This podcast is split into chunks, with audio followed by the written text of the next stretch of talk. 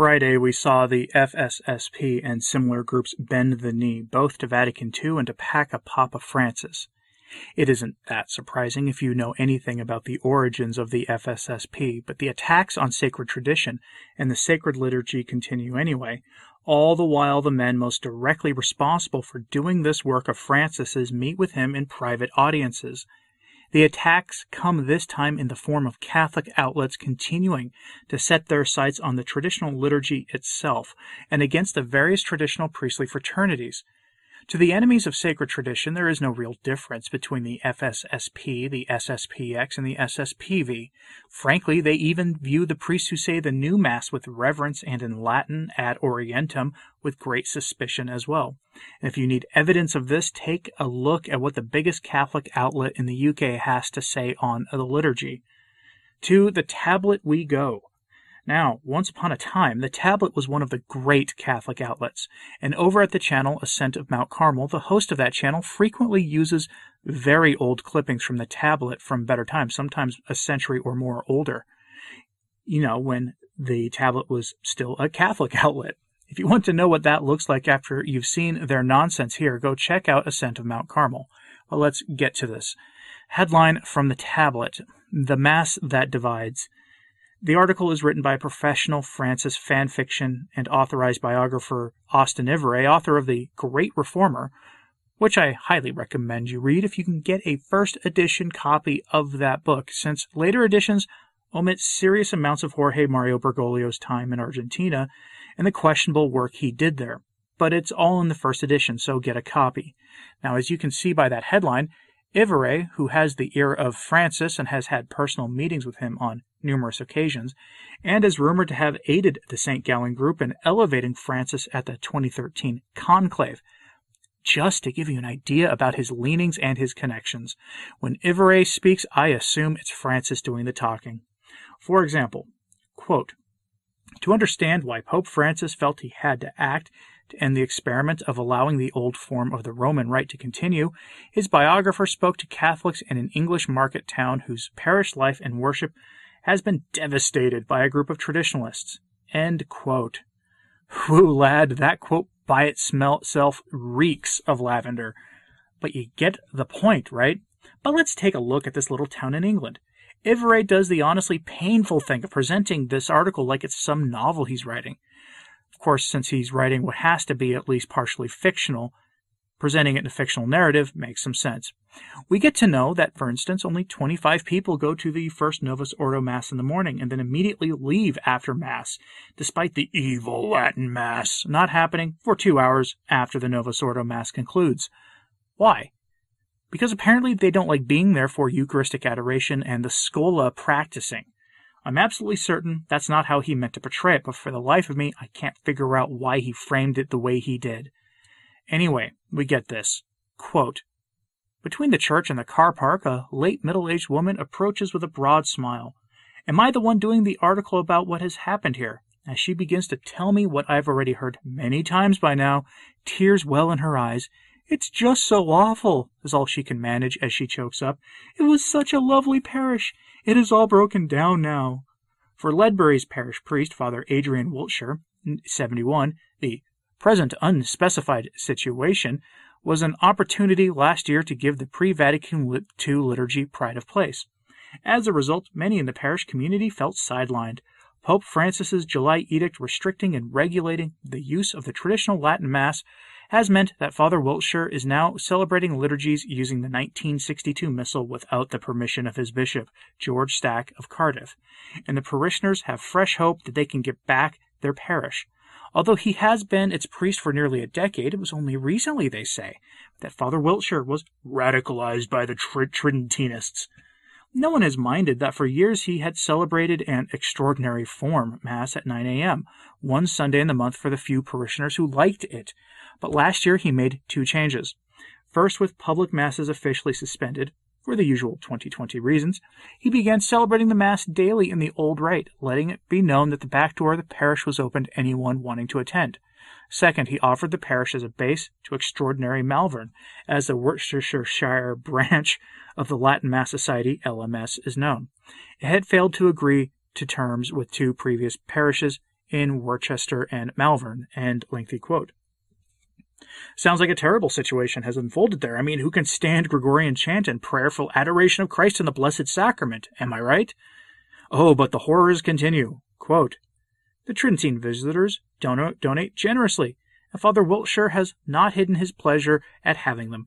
For the faithful parishioners at Ledbury Parish, on the other hand, the experience has been one of a loss for which they are grieving. For years, their 1030 parish mass had been an hour long community liturgy attended by dozens with incense, a full choir, involvement from readers and Eucharistic ministers, fresh flowers, tea, and coffee afterwards. But when the churches reopened for public mass last August, the parishioners found they had been shunted, as one parishioner, John Leahy, puts it, to a new pared down 9:30 slot to clear the rest of the morning for the traditionalist visitors. They even found the altar was now dressed for a Tridentine Mass, huge candles, kneelers, and Father Wiltshire began to celebrate the weekly parish Mass with his back to them. Following a visit from Archbishop Stack for the last few weeks, their priest has at least faced them again, but he has turned his back on them in other ways. There is still no choir or music. Father Wiltshire, a music teacher before he was in the wine trade, he was not ordained until his late 50s, has told parishioners he gets his music fix from the 1130 Schola. Nor is there any post Mass gathering because the traditionalist visitors are rushing in to set up. The message the parishioners have received could not be clearer. The Tridentine Mass has become the parish, as Catherine puts it. The main Mass is the Tridentine Mass. End quote. Note the use of language here. The priest has turned his back to the people. No, the priest was praying as the head of the body of worship and was facing God in the tabernacle on the altar, facing east in prayer as the liturgical norms state. Notice that he says the parishioners have been shunted. Well, during all that unspecified times, many parishioners had their mass schedules changed. It happened, and it continues to happen. As for the basic allegation that the priest says the Mass without the express written permission of the bishop, has the bishop ruled on the TLM in his diocese yet? If not, then Ivereigh is calumniating the priest, impugning his character. But that's kind of the point here. While I think we should co-opt his term Tridentinist, once if I can ever say it right, and we should make it our own, Ivereigh is a skilled twister of words and crafters of dialectic. And that's precisely what he's doing here, crafting a narrative. And that narrative is that if you give evil trads a foothold, they'll do this to the whole Latin rite of the church. Be afraid. Ivereigh uses the woman he interviews to paint traditional Catholics as arrogant. Is that a real problem within traditional circles? Absolutely. We are wretched, prideful sinners like anyone else, and we should be careful of that. That is one thing virtually any traditional priest who has spoken publicly has said is an issue within traditional circles. But his allegation is otherwise nonsense on stilts, and he turns it into being akin to one of the struggles of the 1950s and 60s in America. All that's missing are the marches. Not that anyone would actually rally to save the Bugnini Cranmer rite of Mass, to be sure. But that's the picture Ivereigh is painting for you. Ivereigh hits the reader with an outright lie, Francis told the public, that he surveyed the bishops for their opinion on the TLM. Many bishops publicly came forward after Traditionis Custodes was released and the accompanying letter and said they never saw such a survey. But Ivereigh goes there and he says some ugly things. Quote, Francis acted on testimony from bishops across the globe that Benedict XVI's attempt to allow greater use of the abrogated 1962 Missal had led to serious divisions in parishes and the spread of twisted and fundamentalist ideologies. This was particularly true in the U.S., which has 6% of the world's Catholics, but 40% of the locations that celebrate the preconciliar Mass, almost all of which are identified with rad trad ideologies and anti papal groups. One U.S. bishop told me that he, among many others, had raised the issue on their autumn 2019 ad limina visits to Rome. They gave the Pope what the bishop called a polite and discreetful ear about the vitriolic attacks on him. Many had been fine with Benedict's live and let live approach, but the growing attacks on Vatican II from TLM groups pushed a lot of the bishops over the edge. It was clear that Benedict's hope of a twofold use of the same Roman rite, one extraordinary and the other ordinary, that would gradually merge over time, had road crashed. Thirteen years after Benedict's motu proprio, Summorum Pontificum, the thing has go- ta- gotten totally out of control and become a movement, especially in the U.S., France, and England. Archbishop Gus DiNoia, American Adjunct Secretary of the Vatican's Congregation for the Doctrine of the Faith, the CDF, told the Catholic News Service, end quote. By the way, there's another lie there. He, the 1962 Missal was never abrogated. It could never be abrogated. Benedict XVI himself said that. And you got hints throughout history from the time of Paul VI and through JP2 that it was never abrogated. You got hints along the way. But Ivereigh says it was, and he knows better.